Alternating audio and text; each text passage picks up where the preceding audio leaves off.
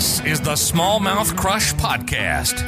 If you're a hardcore angler, you've come to the right place. This is a weekly podcast that will interview some of the top smallmouth bass anglers in North America. Travis and his guest will discuss what it takes to consistently catch big smallmouth, and you'll get a glimpse inside the mind of a trophy smallmouth angler. And now, here's your host of the Smallmouth Crush Podcast, Travis Manson. Yo, it's Smallmouth Crush. Welcome to the Smallmouth Crush podcast. We're getting close to the end of the season, but we are going to do a season two. I got talked into it. I think you guys are going to really enjoy the whole concept for season two. Although season one, talking with some of the top smallmouth bass anglers in the country, learned so much, and I really appreciate everybody's support up to this point. A lot of good feedback. The guests have been great. The information has been intense and crazy. I've spent a lot of money off of a lot of these guys' suggestions over the last year. Uh, but we certainly do appreciate all the information they're they're giving up. We got a great guest lined up for tonight. But before we go there, let's talk about, of course, the Reel Shot. You know, you can head on over there, get all your fishing equipment, even hunting equipment. Right now it's hunting season, not fishing season. Although I'm still going to try to get out there as long as I can. But the Reel Shot has everything a bass angler could want. A lot of top name brands and a huge selection of baits. And if you go to thereelshot.com and use my code smallmouthcrush15, 15% off your first order. So a really cool deal. Head on over to thereelshot.com and let them know Smallmouth Crush sent you. Our next guest has really um, caught my attention lately because he's always finishing either right where I'm at in in uh, in weight or or right below. Sometimes I beat him, sometimes he beats me. It's crazy and I just don't understand it, man.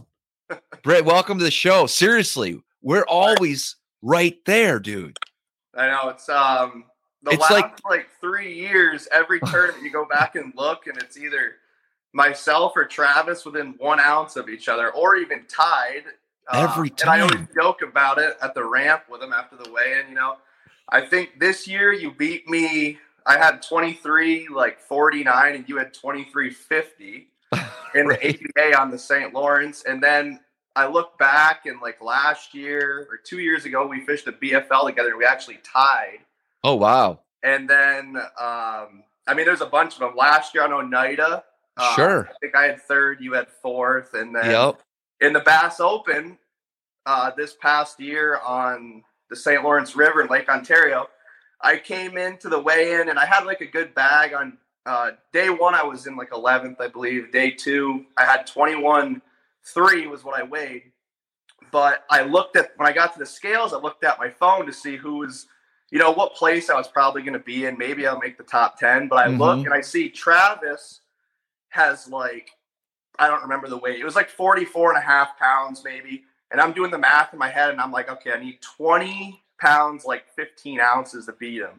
Sure. And I'm like, okay, please tell me. I'm like, I've got like almost 21, maybe. So I weighed Right. 21 3 and I beat him. And it was just like a moral victory again. But we cashed the same check, so it didn't really matter. I don't think. It's crazy. Hopefully, I liked it. I mean, we're always up there at the top, so let's just keep it going, man. I'm I'm Yeah. cool with that.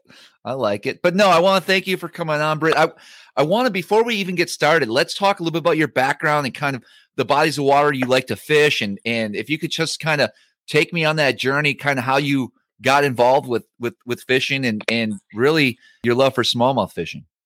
I live uh, in Plattsburgh, New York, which is on Lake Champlain. That's where all like the big tournaments come out of. I've lived here my whole life. I actually live very close to Cumberland Head, Point au Roche and Cumberland Head. So growing up, I was in Treadwell Bay, near the ferry, near the New York Ferry. Everybody knows where that is if you've been on Lake Champlain. So I started fishing when I was about nine years old. You know, just fishing the bank. Started out I had a little aluminum boat, like a 12 footer. My dad would let would take us out on it. I'd be fishing the Saranac River, which is where the tournaments kind of take take off from now. Mhm. Uh, the Saranac River, right in between Wilcox Dock and the Naked Turtle. Fishing that growing up, you know, until I was probably 13, 14 years old. And that's where I learned like how to fish, how to catch fit bass. And after that, you know, I've discovered like my passion real early. You know, by like nine or ten years Hmm. old, I was like full blown uh, fishing every chance I got, over a 100 days a year for sure. And it's still like that. But uh, at such a young age, it's it's just crazy. With no social media, Right. Kids nowadays, it seems like social media is such a big deal, uh, such a big part of it. But for me, you know, I'm just like fishing. We take pictures with like a Kodak camera, the little paper Right. ones, and that I was remember. pictures and Mm-hmm. um, and I, I got to step back because I have a real um, influential part of my fishing is my cousin Ryan Latinville. Okay. About the same age as me. I'm 28. He's 29. So we both got into fishing at the same time, and that was what instilled that like that drive to keep fishing. It wasn't like I was just by myself. We were together all the time fishing. So we both pushed each other. We've both made it up the, through the ranks about the same way. And, you know, 14, 15 years old, they started a little club. Ryan and I fished club tournaments together, hmm. won a few Angler of the Years and that, which was like crazy to think back that we were like 15 years old Yeah. fishing against a bunch of guys, you know, that have been fishing clubs for their whole life. So what really sparked your interest, you know, when it comes to tournament fishing? what got me into tournament fishing to begin with, or fishing in general, was there was a 2002 FLW Tour series event on Lake Champlain. Mm-hmm. It was held, and the weigh-in was at the Walmart parking lot. So we had happened to just go down there and watch the weigh-in, and I didn't even know what bass fishing really was at the time. So I see these guys come in, they're weighing in their fish in front of a big crowd. They've got the tent set up. That's what pushed me to even start fishing. So I hmm. always had like the tournament scene under my, you know, in the back of my mind, kind of Yeah. you know, I always it wasn't like I started fishing and I was fishing for a little while and then I heard about tournaments. I knew about them from the beginning. I started watching the Bass Masters. I remember the 2005 Classic. That was probably one of the first classics or events I ever watched. And then I remember the 2006 Classic coming off the ferry, trying to get home to get on the Oh. computer Right. to uh, to see who won the tournament because we didn't have like cell phones or anything like that where you could just Right. and watch it live. Sure. I think actually back then they were doing the tournament where you could uh, watch the weigh-ins live, or they would do like the full day at like 8 p.m. You Yeah, it wasn't even there was no live, nothing. Right. no. So that's what that's you know, and then we started um tournament fishing when we were 15 or I was 15 years old. So I'd been in it for about five, six years, just getting the fundamentals down of fishing. Mm-hmm. Uh, we joined a little club in uh, Plattsburgh. We start fishing club tournaments from age like 15 to 18. I started fishing a little bit of TBF when I turned 16. Did that for a little bit, and we had success right off the bat. Like we had won the the club AOY. We won it two years out of the three years we did the clubs, uh, which was pretty good, I guess, for you know being 15 years old. My cousin Ryan and I, we start fishing a little bit of the bigger tournaments when we got to like that 16 17 years old uh, bigger club tournament events i should say you know a lot of the opens like northern bass supply which are now like uh, the reynolds events stuff like that Okay. Yeah. um, a lot of team events out of you know the vermont side of the lake we found some good success in that once again and a lot of people were starting to like recognize who we were They're like man who are these young kids from new york that keep coming over off, but Champlain's known for largemouth and smallmouth. Were you specifically did did you have were you targeting largemouth as well, or was it a mixed bag, or did you concentrate on smallmouth at that early age? no it was fishing both Okay. We got, good, we got really good at fishing both smallmouth and largemouth. You could fish the Chazy River and catch largemouth. You could fish Saranac River, catch smallmouth. Of course, Cumberland Head's a better smallmouth fishery than largemouth. You know, you launch, say, at up in Chazy, you can fish Kings Bay. Um, there's some good areas on the lake for both, obviously. Right. So, yeah, we like growing up, we had fished both, but I was catching for sure more smallmouth. Uh, both Ryan and myself were uh, Yeah. growing up. So I, we were better at smallmouth fishing, I would say, Sure. or largemouth. But you know, you watch TV and that's like the deal, right? You watch these guys frogging and flipping, and you're like, man, I can't Right. do that. So once Mhm. we started being able to get out in the lake more, rather than being stuck on the bank, we definitely pretty much 50-50. So when did you start actually getting into some of the bigger, uh, higher profile events on Champlain? like 2016 was uh I had finally I was 22 or 23 years old, I finally had like a pretty good job lined up. I was out of college, and it was my first year working at the company that I I actually currently still work for. Um, it's Hmm. been almost seven years, but I saved up enough money and I bought a brand new Phoenix. Uh, so this is 2016, and at the time, also my cousin had just bought a brand new Phoenix. So we were both getting into Champlain Bass Series as a boater. Um, we were fishing, trying to get into some of like the Toyota Series now and the uh, Bass Opens once again, good success, ABAs. And 2016, I had my first like big experience in a tournament. I came in top 10 in the Bass Open. 2017, 2018, great years again. Uh, had some top finishes in the Costas. Mhm. And, um, you know, moving up through 2019, a few good finishes again. 2020, uh, started branching out actually a little bit from Champlain fishing the whole ABA trail, and I actually won Angler of the Year in that. Nice. Sure. I don't, I didn't have a win that year, but then 2021 this year, I had two wins in that trail. I won Angler of the Year again, uh, which was kind of big deal for for me because I had never really branched out and fished a bunch of other lakes. I'd only Hmm. been on Champlain, so it was my first time seeing Oneida, first time Cayuga, uh, the St. Lawrence River in Ontario. Those last two two years, and then this year I won the ABA on on Oneida, which was awesome. And then I had a top finish in the uh, the Bassmaster Open. So quite a few good events, a lot of success, and that's what kind of has brought me on the podcast today. So Yeah, absolutely. I mean, there's no doubt you got a great track record. I'm I'm curious, you know, on Champlain, there's so many different opportunities to chase smallmouth, a lot of different techniques, a lot of different times of the year. As far as your favorite way to catch smallmouth, if you could pick one technique, one way, what would that be? if I'm gonna pick one technique for tournament fishing to catch smallmouth, it's gonna be like live scope with a drop shot. But my Mm. absolute favorite deal is like just after the spawn because and I'm a pretty good spawn fisherman. I've had a lot of good success in the spawn.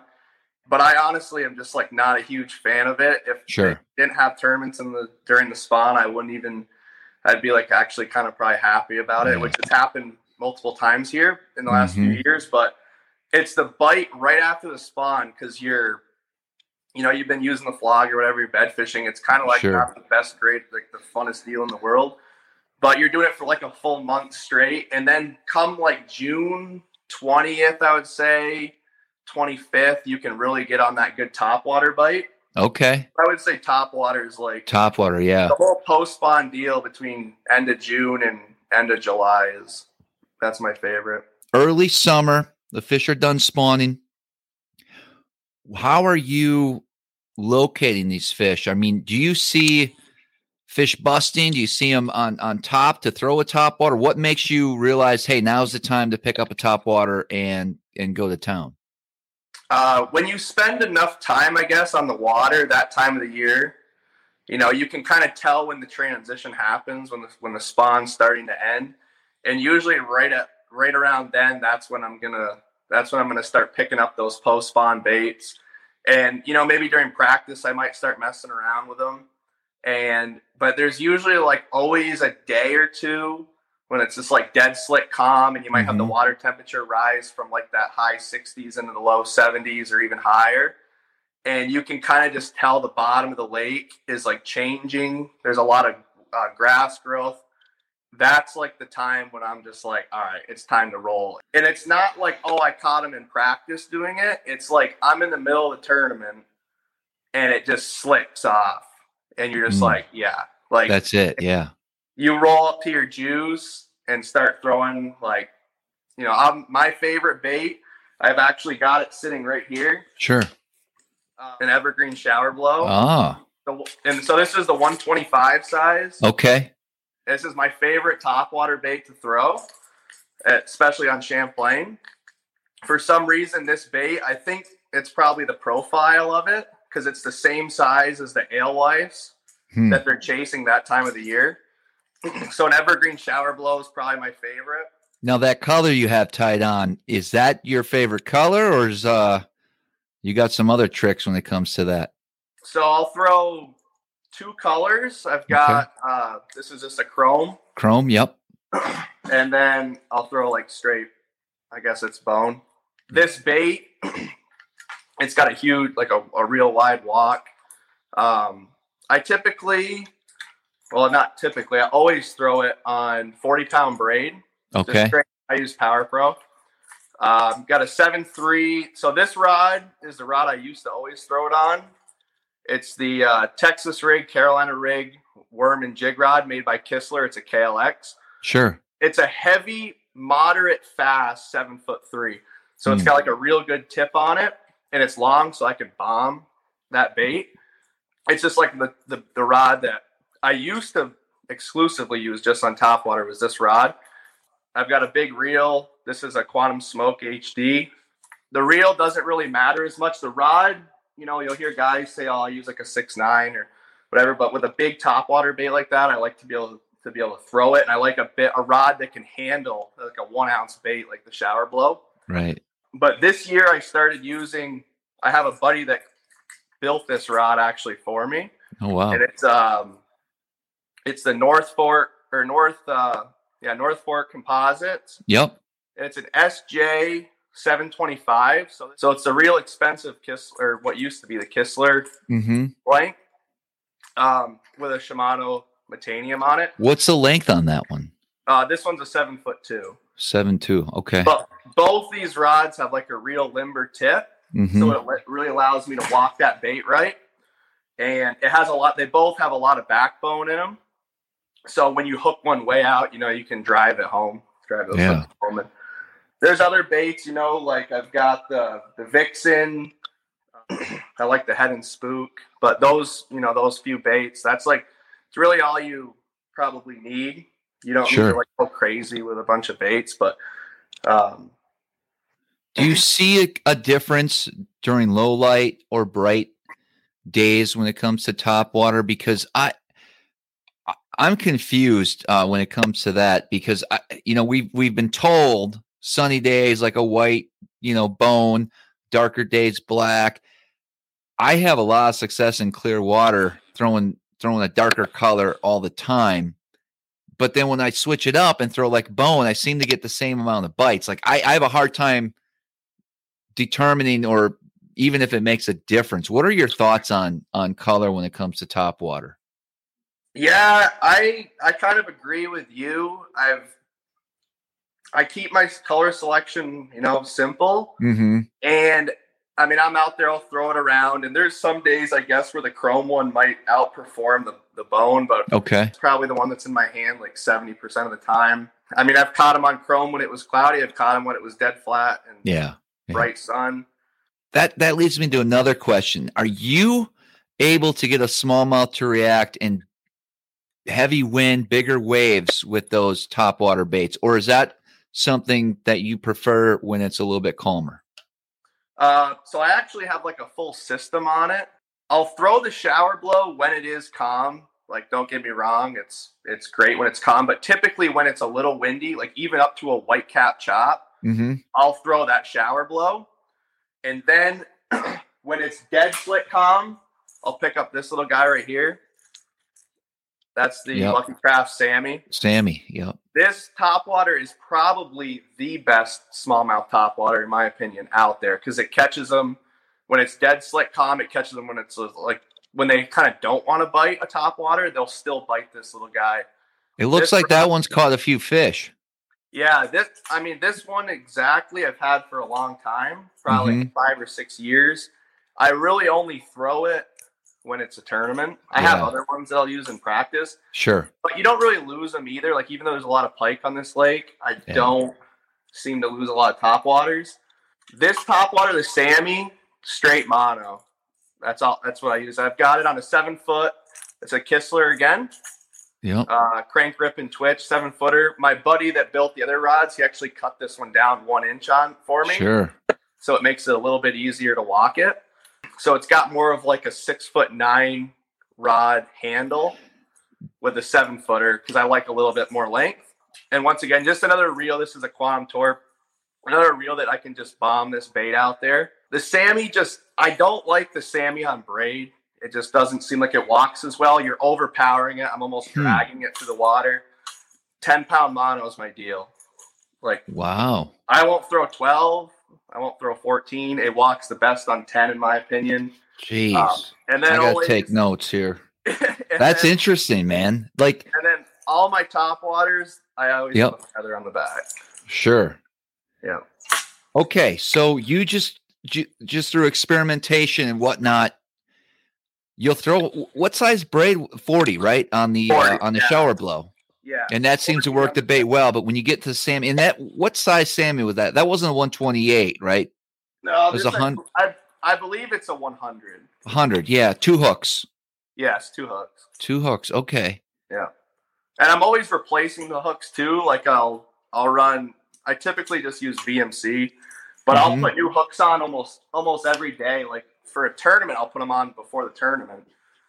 You know, typically if I'll fish a hook for like a week and then I'll put new hooks on. I've got a bunch of them, and it's if you want to keep them hooked up, you gotta have sharp hooks. right. You're throwing that that Sammy in in your dead set, so you must have experimented. So if you go to twelve or fifteen, you you don't feel like it's putting out the right, I guess, cadence or or Yeah, I- I Working just through the water. like it, it it walks as well. wow. back and forth. Okay. I just feel like it doesn't get as much action, and I get more bites on ten pound. Wow. Like I'll, just, I, you know, I'll throw out 14 with it, and I Yeah. can just tell, like you, you get in a rhythm, you know, with a certain Mhm. bait, you, you can just be like, ah, it's not right, like almost right away, like with one cast, you can kind Sure. of tell. How's how are you working that bait back to the boat? Is it pretty quick? Is it do you stop it at all? No, I'm typically constantly walking it Mhm. at a quick, just back and forth, just like this to the water, about that fast. Like the shower blow, I'll work slower. Um, or those big walking baits, like because they have such a wide walk that you Mhm. can't just like overpower them, or it's just gonna the hook. Your line's gonna get wrapped around the hooks. It's gonna start doing weird stuff. Uh, but with the Sammy, I'm going pretty fast with it, and like I said, I'm typically only throwing it when it's dead slick. You can walk it fast because it's not gonna. It's gonna, you know, it's just gonna ride whatever. However, they those things walk, it's just gonna keep going back and forth. It's not gonna get messed up by any any waves or anything like that. Okay. So the Sammy when it's calm, shower blow, maybe a spook when it's a little windier Yeah. for you. And then the final, well, I actually got two more deals to my little system. Yep. When it's a little bit rougher, even when it's calm, this Mm, is straight up a fluke style bait weightless. You can throw this when there's four footers, right? And I keep it just below the surface. I've got a big five aught hook in it. That's what I like to throw, like a big EWG okay. for weight. And I just find like I catch the most with it. Like I don't, it's a good size hook for that bait. That's a caffeine shad. Caffeine shad, why I like that? I think it's got more salt in the plastic. Mm-hmm. So it's for some that tail just it quivers. Like when you really start twitching it, it goes. I don't know. They just bite it. Yeah. The deal. I feel like that's the best one. And ten pound line. This is uh, Seaguar Tatsu, Okay. and I've got a pretty long leader. So it's just a six eight megabass Orochi, or it's a Ronin. That's what it's called. Mm-hmm. Um, that's my favorite rod for this technique. Um, and I'm throwing it like a jerk bait, right? I'm snapping it real quick and I let it glide. Sure. kind of sinks and I'm snapping it again. A size 30 Pflueger spinning reel. I've got 10 pound uh, green, is a dark braid, Power Mhm. Pro. And this is a long leader. So, like, I just flip my bail and I'm still pulling out line. Which way I gotta go? This way, this way. Yeah. Right. Right there. Yeah. braid. So, like, I'm doing three, like, I'll tie my my knot, my, and I'm, I'm using an FG knot. I'll tie it and do like three or four handle rotations into my spool. So I want a big long leader, mainly for stretch. So I'm because I'm throwing braid, right? So when they eat it right at the boat, I don't want to have I want to have a little bit of give in it. So this could be like a 20 foot probably leader. Once again, when it's calm or when it's rough, but Okay. I usually rotate between the Sammy, the shower blow, and that and that fluke. And that's the same time of year post spawn. You're going to bring that out as well. All Yeah. all four of them will be on. Oh, the, the last one I'm going to talk about. Those will be on my deck. Like when those suckers Wow. are on my deck, man, I'm probably fixing to catch a huge bag. Of Wow. Those. If those That got me are on there- excited. on the deck. And then the final bait is just a spy bait.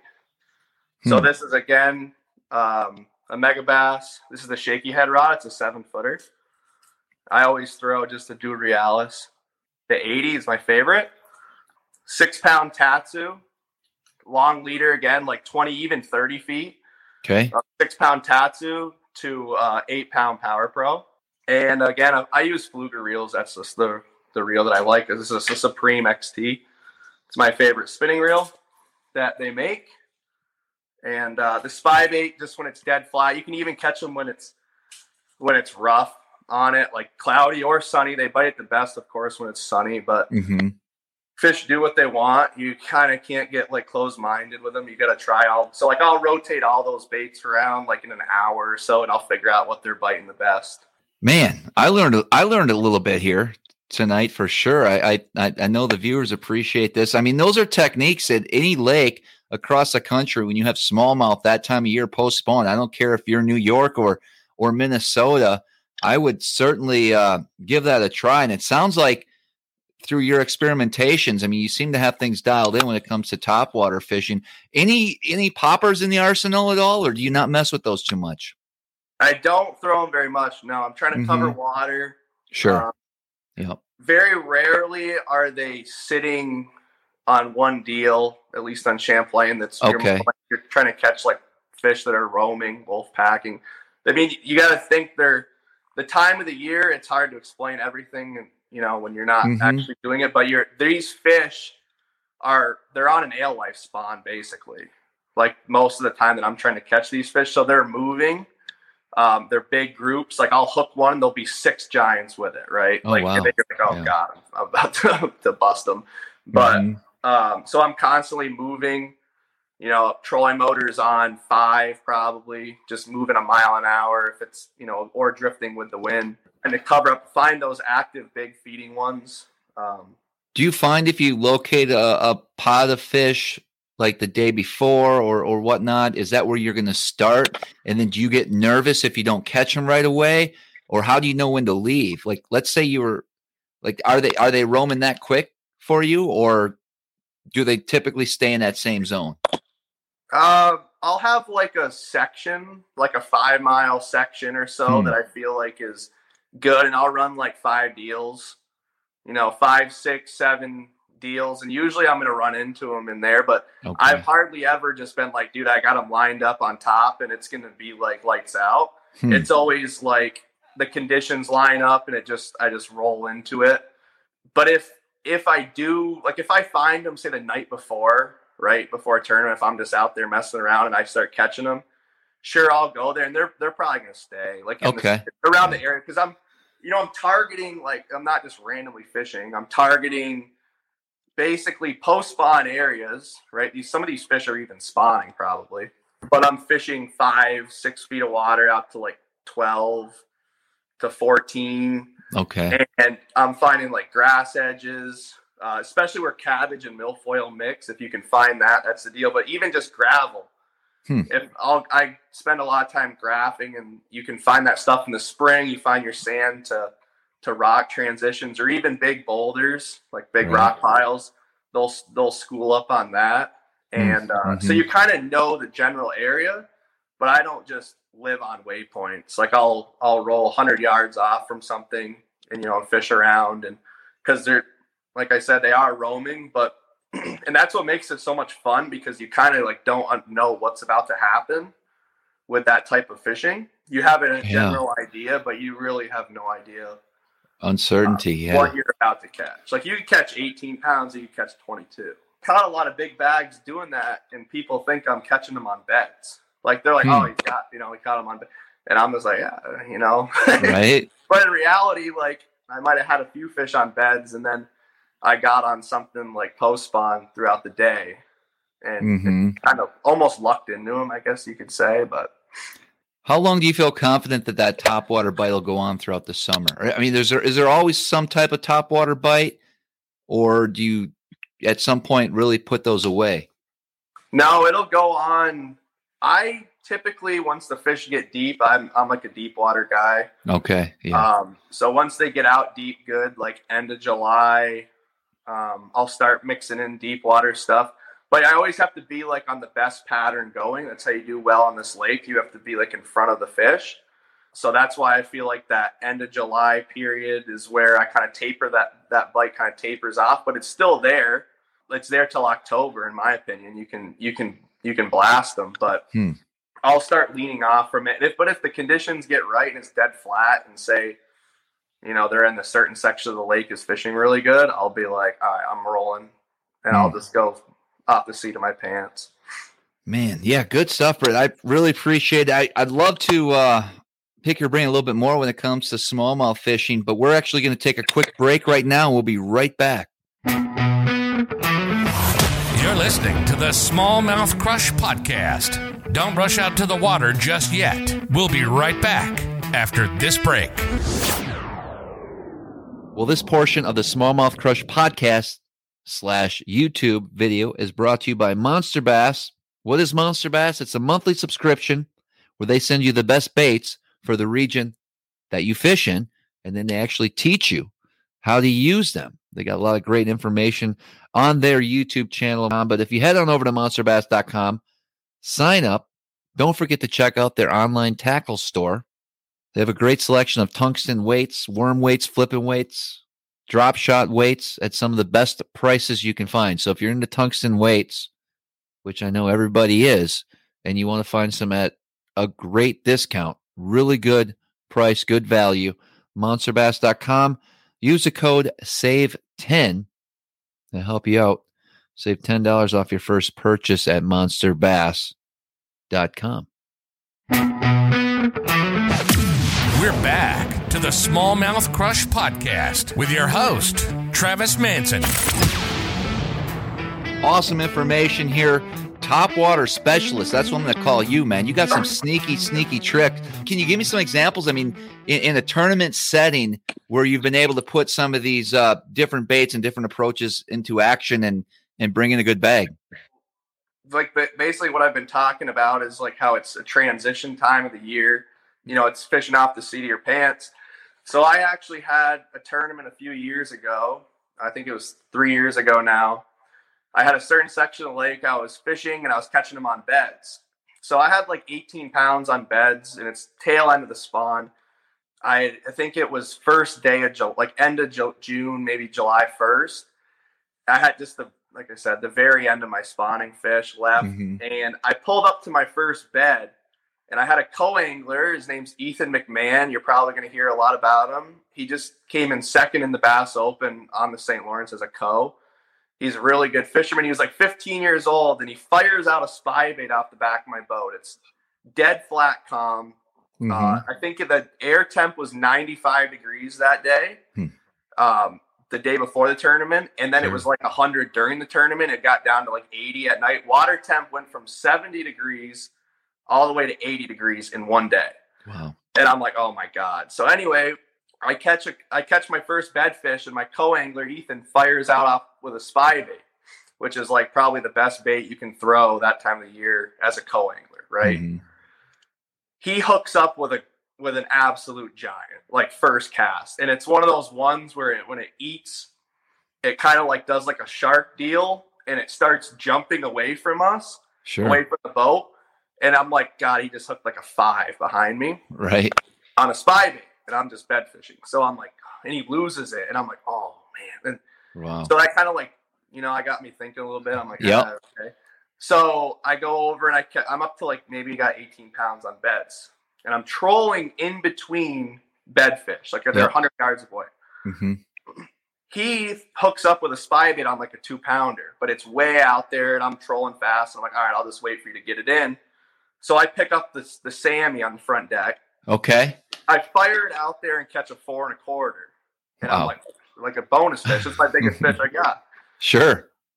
So anyway, I run around again, and I kind of thought, I'm like, man, we really we should go back to where I caught that four and a quarter on Sandy. Me and him pull up to that deal, and we had the biggest school of smallmouth I've ever seen on Lake Oh wow. Like hundreds of four pounders on Hmm. one deal. Like just this almost nothing. I had like a few gravel like waypoints out there, and me and him, I end up catching over. I had 21 pounds. I didn't even win the tournament. I got beat by Ticonderoga. The tournament was out of Port Henry, so Ti, Ah, I was starting to fire up, and somebody caught 20, like two or something, and beat me. right. But anyway, I catch like 21. He had 14 and a half with three fish. Three It was a fish. Three fish limit. It was his first tournament ever. And he's got like a five and two four and a half. Hmm. And I'm like, dude, it ain't going to be like this. Right, right. But we blistered them. And I think what the deal was, was there was a, um, a mayfly hatch. I'm pretty sure like that was what I was fishing, but I didn't realize it. And these smallmouth were coming up to the surface and carp also they were rolling on the surface and that's what kind of like i was like man what's going on out here you know and i started chasing like the carp and throwing at the carp Wow. and i'd catch cute like four pound smallmouths but anyway we caught probably like 15 of them and it only lasted from like 10 until like noon. And then they just were like shut off. Hmm. uh, that school kind of stuck around uh, like days after. I still was like catching a few fish from that group. But honestly that spot hasn't been any good since. And i think it's just Wow. because I was running around and just hit like maybe you know where bait was feeding on mayflies or the the the smallmouth were, and just absolutely wrecked them. But that was like that was like probably one of my most fun days. Like I said, 100 degrees was dead. Yeah, that's cool. Sure. But I've, No. I've won a few like tournaments doing that. Um, this year, I actually won the the Champlain event out of the ABA out of Ti. I I won like doing this these techniques. Hmm. So you made a long run. Yeah. Yeah. So a lot of people from Plattsburgh run to Ti. you run the other way when you get the Well, chance. I love it. To run down to Ti, now everybody runs away from Ti. Do they? Yeah. Yeah. So what are some other uh, you know favorite times of the year to target smallmouth? So we talked about the post spawn. Uh, if you could pick another technique or another way to catch them, what would that be? Uh, so I mean, I love catching them all year. I'll catch them from. You can pretty much catch them 365 on this lake, even through the ice. Hmm. Um, but another deal that's kind of like unique for me is I I don't hunt, uh, so I just keep fishing, Right. Right. and I catch them all the way until the lake freezes. Hmm. So I can. I was going to go over a little bit on how I catch them. you know, through that late fall, which is pretty much winter when the water temp hits like 40 degrees Okay. uh, end of November, you know, mid mid to end of November into basically January. That's like an, a great time. It's it's not like the most fun because it's freezing cold and like a lot of you kind of like are fed up with it by then. But Mhm. for you know when it's nice out, when it's 30 degrees, 35 degrees, and it's sunny and calm.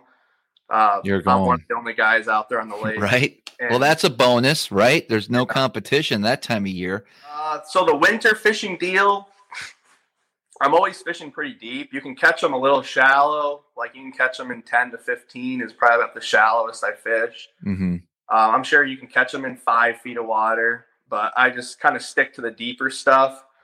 My main deal is like 25 to 35, I Hmm. would say. It starts out, I don't just go out in December and like find them. It's stuff, it's places where they're really starting to school up in November. So I'll find them typically and kind of just stick with that same, you know, area of the lake. The fish hardly move that time of the year uh, you if, especially if you find them like mid-November, which you know I'm in northern New York, so this would be probably about the same for like you know Michigan, Yeah. uh, Wisconsin, maybe Yeah. Wisconsin a little bit behind, but you're gonna find them, and you just got to stick with them. It'd be really tough if you went out in October and didn't fish again until December. You might have without a lot of history, it would be kind of difficult. I'm gonna go out. I'll fish you know, certain deals like rock to sand transition out deep. It'll be stuff that I've already kind of known that fish, like I said, that fish are on or around. And then I'm just graphing around. I might graph for like six hours straight, for example, Hmm. until I find a little group of them. And then you can catch, they're, they're stacked in like cordwood usually when you find them. And they'll take like a big area and they'll condense down into something like the size of your boat.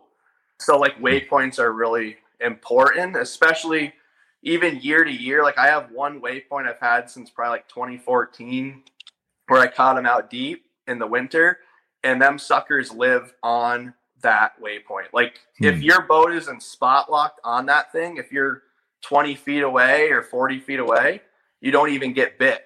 And it's like the craziest deal. And then you get up and you idle over that dot, and there's 10 of them sitting there. You drop down and you can catch every single one of them basically. And it's like, where the hell, where are these even coming from? Sometimes Yeah. more than what you'll see on the graph, and you'll be like, man, I'm sitting right on top of That seems discouraging. Like if you don't know what, what to look for, hours of idling. But I guess it's putting your time in that time of year and then having that history to go back to every year, I would assume. Yeah, yeah. Typically, they do they winter in the same areas Mhm. almost year to year. It's typically you're not going to have something that's like you know if you've got 10, 10 spots that you found over you know over a year, two or three.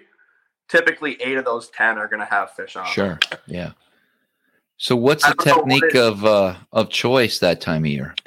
So I'll stick with mainly three techniques. Uh, the first thing that might like if I'm gonna catch them, hopefully I'm gonna catch them on this sucker Yeah. is a blade. hmm Um, this one specifically is the uh, the Bass Bass Pro Pro Shops. Yeah. Yeah, I'll I'll put different hooks on it. I'll upgrade the trebles because, but the snap I keep the same. Uh, 15 pound fluoro and uh, seven foot rod. I like a seven foot medium heavy. Uh, this one's a Texas rig, Carolina rig, Kistler again. I'm a I'm a fan of the Kistler bait cast. I'm a fan of the Megabass spinning rod. What size blade bait is that? Half ounce, five eighth? This is a half ounce. Half ounce, This is okay. the standard one I usually throw. Um, I find with the blade, they're either on it or they're not. Like you'll drop it down on them, you'll see them on the graph. You'll hop it around a little bit. If they if they don't eat it in like probably 15 or 20 seconds, like they're probably not even going to eat it. I'll vary my Hmm. my uh, you know my jig or my my pole. I usually am just fishing vertical on them. Okay. So I'll sit there and I'll hop it. I would say I'll keep my rod tip close to the water and I'll pull it up maybe like waist high or, or so. So what's that? Maybe like a three foot. I'll start Mhm. with that. Sometimes they just want like a six inch little blip. Mm.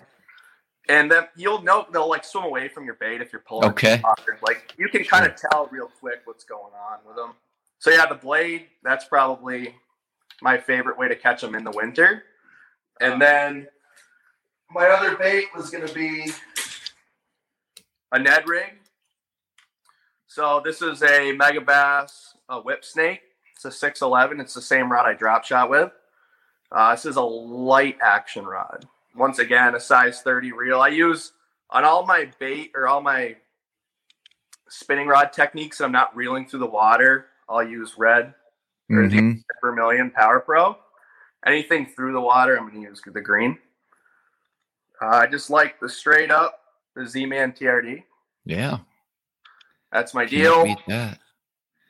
with a uh, a little Outkast Ned rig head. It's the uh, what is it? The Perfect Ned, I think. Mhm. Three thirty seconds is weight that I pretty much always always throw. Like ninety percent, ninety five percent of the time. And are That's a- you are you making cast or is that a vertical presentation on those fish? This one I'll be dra- I'll make cast. So typically 20 foot or shallower, and I'll drag it. um, if I can't get them to, uh, if I can't get them to eat the drop shot. So on drop shot, I'll use same rod, whip Okay. I use the one a size one Gamakatsu, the uh, drop shot hook the Mhm. drop shot split shot, and then a half ounce weight, a shorter leader, probably only a 12 inch leader. So if I'm vertical on them, I'm going to throw the drop shot, and then if I am a little bit shallower and I'm just casting around, dragging through rock, I'll throw the Ned rig. So I didn't see a bait on that drop shot rod. Can we talk about that that time of year? Is it does that vary summer versus winter months, or can you can you get them to bite uh, a typical drop shot bait, or what's your ideas on that? Yeah, I'll get so one, probably like they really bite the white like the best in the winter, I find. Okay, uh, but I'll use just a little minnow. It's uh, what is it? The Z2 striking. okay, That's like my deal for the winter. It's ElaZtech, so it floats. I can kind of dead stick the bait, right? And it just Mm. sits there and kind of floats in front of them. That's probably my go to on the drop shot that time of the year. How are you working that? Like you said, because it floats. I mean, are you kind of dead sticking that in front of them at times, or are they reacting to it pretty quick when they're on it? No, I'll do both. Mhm. Um, I'll figure out like what their deal is. Sometimes I'll I'm right off the bat. I'm gonna be I'm just gonna be moving it. I'm gonna be twitching it a little bit, just hopping Mhm. it, making sure my weight's on the bottom. I'm not gonna be like aggressively moving it. sure. And if they're not Mhm. biting it, I'll just sit there and hold it for 10 seconds and see if they bite it that way. And if they're not going to bite it that way, then you're kind of like out of luck. I mean, you could keep Yeah. dead stick, but it's either going to be a dead stick or you're going to jig it. And typically you can sit there and work them for like five minutes. I find myself spot locked, just sitting there on top of them, and all of a sudden one will bite. And I'm doing a bunch of different stuff, either jigging or dead sticking. So you're relying heavily on your graphs, right? Idling over these fish.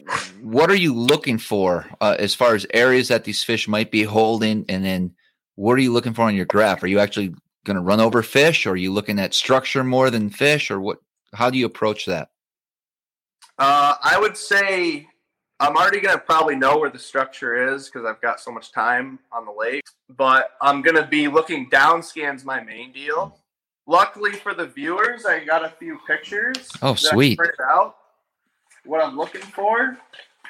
So you're going to see. I just this is like a cell phone photo Uh huh. here. You can see all the. You can see some big boulders right here. Right. And this is like on a 20 to 30 foot deal here. And you can see them just stacked up there. Real Oh. close to the bottom, but not right on the bottom. Sometimes they're right on the bottom, sometimes they're up like a foot, but you can see those suckers real good. And that's me idling over the top of them. Okay. If I see something like that, I'm about to, to blister them. Yeah. So Right just there. slightly suspended. That's my down scan. So I've got Down actually a- another one here. You can see the fish. Man, it's hard to do this when it's reversed. Yeah. Those no, are there's like four of them right there, right? Big ones. These are big boulders. So Okay. they're always sitting in the summertime. You might you're gonna see them on top of the rock, right? Sure. Yeah. Absolutely.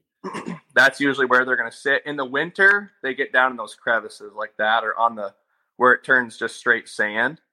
That's where they like to sit. But you can see my 2D next to it. You can you can't even really tell if there's any fish there on the 2D.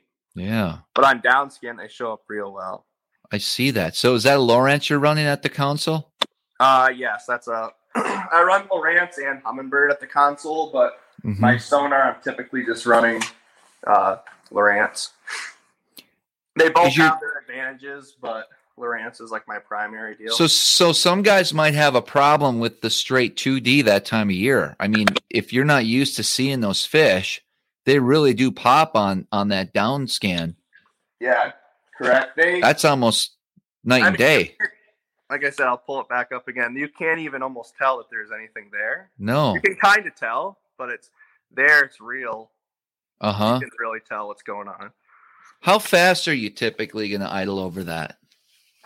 uh four miles an hour if i Okay. know that i'm pulling up on something where they're supposed to be i'll just get my foot right off the hot foot and i'll idle two or three miles an hour however fast it normally is Okay. Yeah. um, but you can graph them as fast as like six miles an hour Mhm. or i mean you can go faster but they're not going to show up as good And- Hmm. but like i said i'm normally like i kind of know like whereabouts they're probably going to be um, and then i've also got a few pictures of how they look how they look on the live scope that's them just sitting there on the bottom out i'm not sure how far out that is that's 60 feet out 60 feet. or Yep. so from my boat is right here Right. looking you can see how they're tightly you know sitting there together Right. close to the bottom not too far suspended up they're not going to move like you know how in the summertime when you get near them they're actually going to swim to you they typically don't leave their where they're sitting like they'll just kind of you know when you start pulling them they're not going to come to the boat and you're not going to you can kind of get confused like you can see walleye and smallmouth and you're like ah i don't know like if what's what i found that especially since i started using live scope that you can chase walleye and they keep swimming. Like they don't like either they don't like the boat Okay. or they don't like the pinging. But typically, I get like 30 feet away from them and they keep swimming away. That's like a telltale that they're that they're going to be walleye. Do they ever hang out in the same areas that the smallmouth do during the wintertime? Yeah, I do find Do you? I do find them together. Um, I've got a picture of how the walleye are going to stack up. Like if I'm Oh. idling and I idle over walleye, see how much farther up off the bottom they are. Okay. Yeah, that's on top of like a boulder. Yep. Um, I if I threw a waypoint on that and then went back to it, they'd probably be already gone. Like they'd swim hundred feet away. It seems like walleye are constantly swimming. So, and you can almost tell, like they're on that down scan picture, Yeah. how they're how they're shaped. That them are walleye. Hmm. And then the same way, I've got a picture of some walleye on live scope. You can see how yep. how they're kind of stacked a little different than bass would be. They're a little bit higher up off the bottom, a few of them. And once again, I'll try to chase, like I'll Oh, chase them that. a little bit, and they'll just Yeah. swim away from the boat. Right. Um, but I'll, every once in a while, you'll catch them. Like Mhm. they're hard to catch, but there's a lot of them out there, and especially Champlain. Growing up, man, I used to think there was like no walleye in this lake. right. I'd catch like one a year, and now I'm seeing them like crazy on Yeah. live scope, and I've just Mhm. learned that they they hate the boat. What's the latest you fished uh, in a bass boat on Champlain? Have you been Uh, out there in January? Yeah, Oh wow. this past year, I think I went like January 5th. That might have that might have been the latest, but it's hard to do it because it's uh the wind. Like when it's Mhm. rough and it's and it's Yeah. cold, like under under 20 degrees is like not the greatest because your stuff's freezing up. Right. So if you get days that are like, you know, in the 30s and it's in January and the ramps aren't like frozen hmm and I feel like going, then You can make it happen. yeah, so I mean, I've heard guys like out there until the end of January. Some years, like they get a day or two when they go. Mhm. But for me, typically, it's around like New Year's is like probably the latest. And then honestly, you can go back out in like March and catch them on the same stuff. Okay. Sure. The same stuff. They're gonna they live there all winter. Like I'll catch them there in November and I'll catch them there in April and I'll go out there in April and you'll watch them leave. Like they they'll you'll go there one day there's 30 of them on the graph and then the next Mhm. day there's 20 and then you go back 3 days later and there's like 10 and then you go back the next weekend and there's like one and it's Right. like they just start flocking to the either the rivers or the bank they're just they start Yeah. pulling up and if the water temp doesn't change it's still like 35 degrees or whatever Oh is. wow. Okay. it's, about- it's just it's got to be the sunlight i'm thinking Yeah. they just know that it's time to start vacating so like you'll get a good two or three weeks after ice out where you can catch them doing the same stuff hmm and um and then it just disappears and it doesn't come back until the fish start going out deep again like after the spawn Yeah, that makes sense.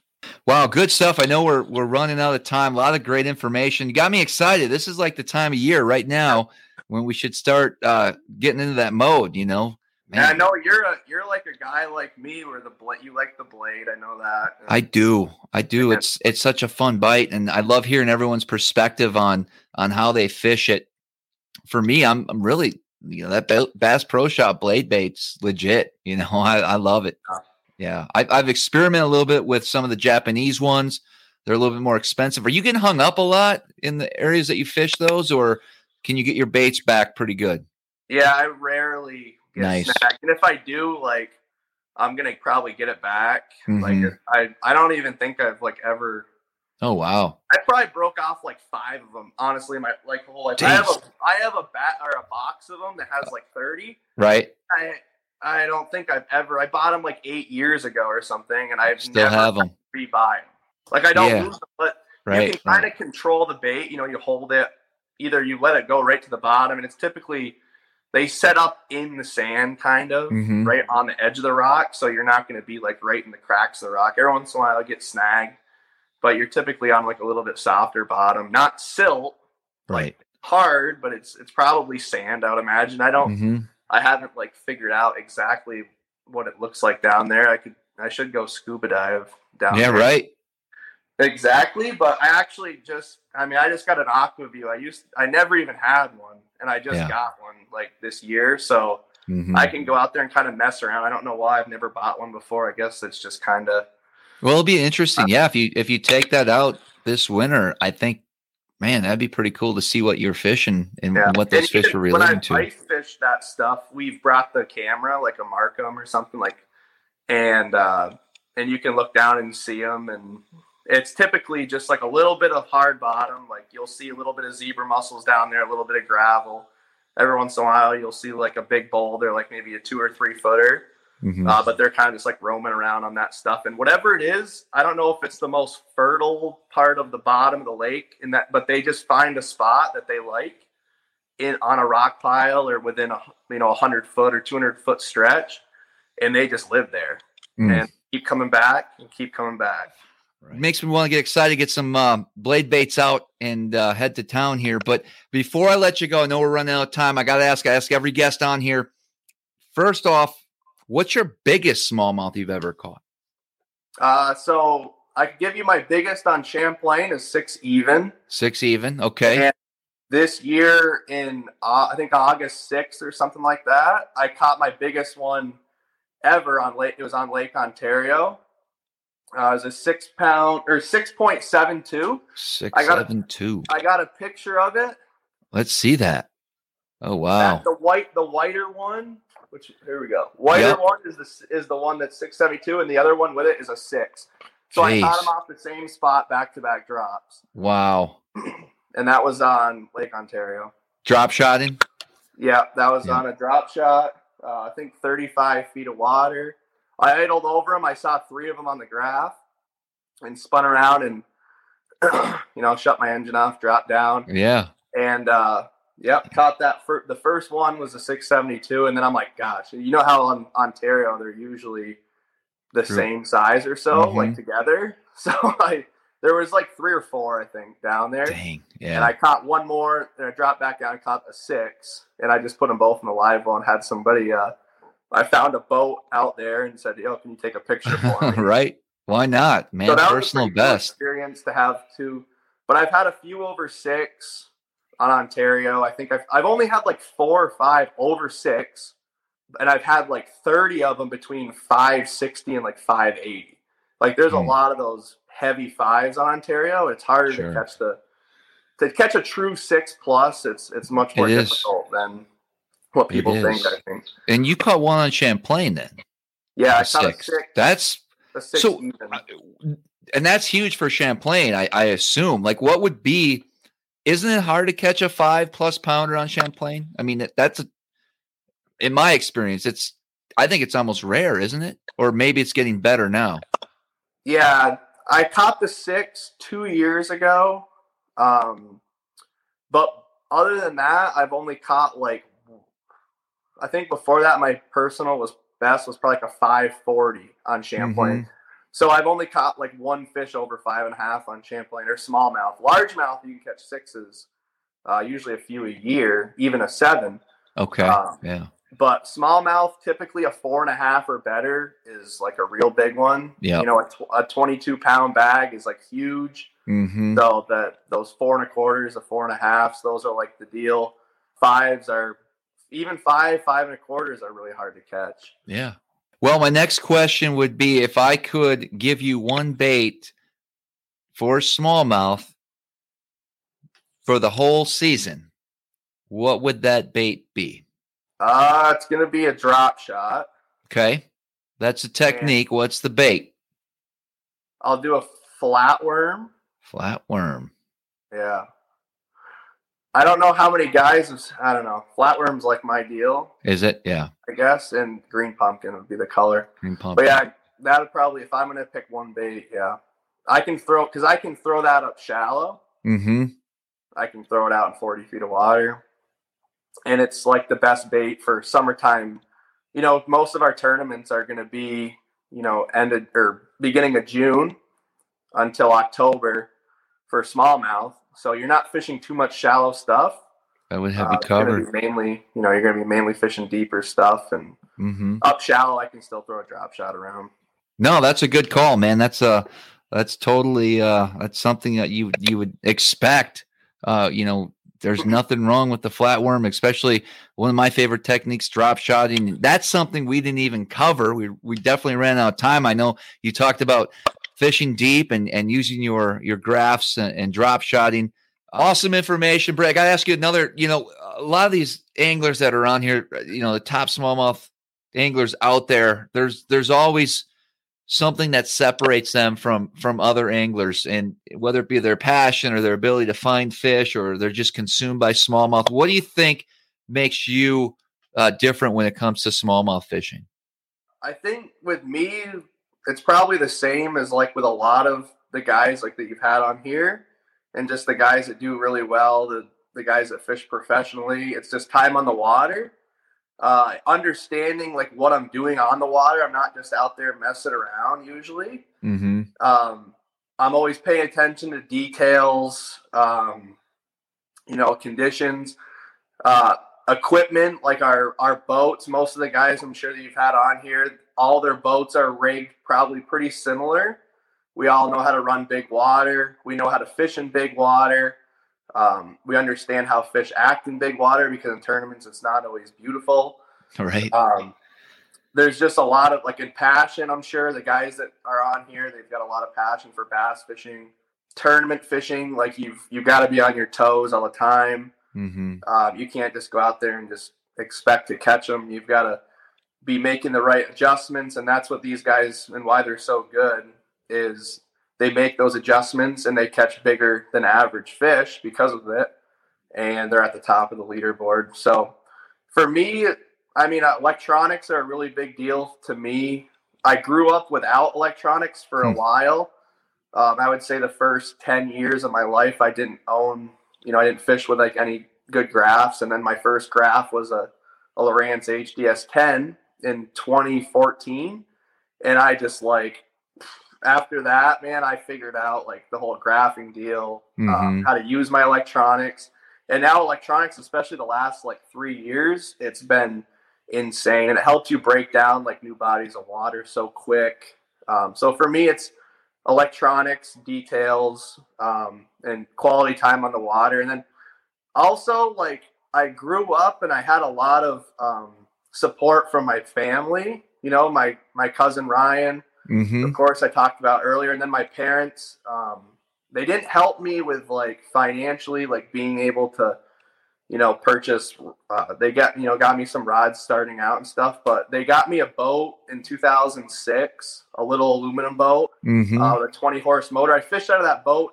until 2016 so for 10 Wow. years of my life i lived on lake champlain with a 16 foot boat an aluminum boat right and I didn't have electronics, I didn't have much. I was just fishing, and then I started investing when I started, you know, working and buying better equipment, better electronics, mm-hmm. and uh, figuring that out. So my parents were a big, you know, a big support system for me. Um, always, you know, making sure we were on the water, driving us to the to the Saranac River, dropping us off at the at the ramp, like and letting us go out fish because we didn't have our license. sure No, so they just dump us off and then pick us up Yeah. at the end of the day. And uh, my my mom and dad still come to like most of the weigh-ins on Champlain. They uh, they love it. They yeah come, very come cool Support me. They my mom puts up stuff on Facebook almost every event. You know, Mhm. like she she's uh she's my number one fan. That's for sure. So that that was very Super important cool. Growing up. Again, thank you so much for coming on. A lot of great information. You're always welcome back. I'd love to have you on a, a future live show at some point and definitely want to talk to you a little bit more about some of that deep water graphing that you do and and uh and a little bit of drop shot in the future. So Hey, thanks for having me. awesome. And as always, guys, until next time, we'll see you on the water. Thanks so much for listening today. Make sure that you're subscribed to the show and follow us on Instagram at Smallmouth Crush. Also, the YouTube channel Smallmouth Crush. And if you feel so inclined, please leave us a five star rating and comment with a review below. And as always, until next time, we'll see you on the water.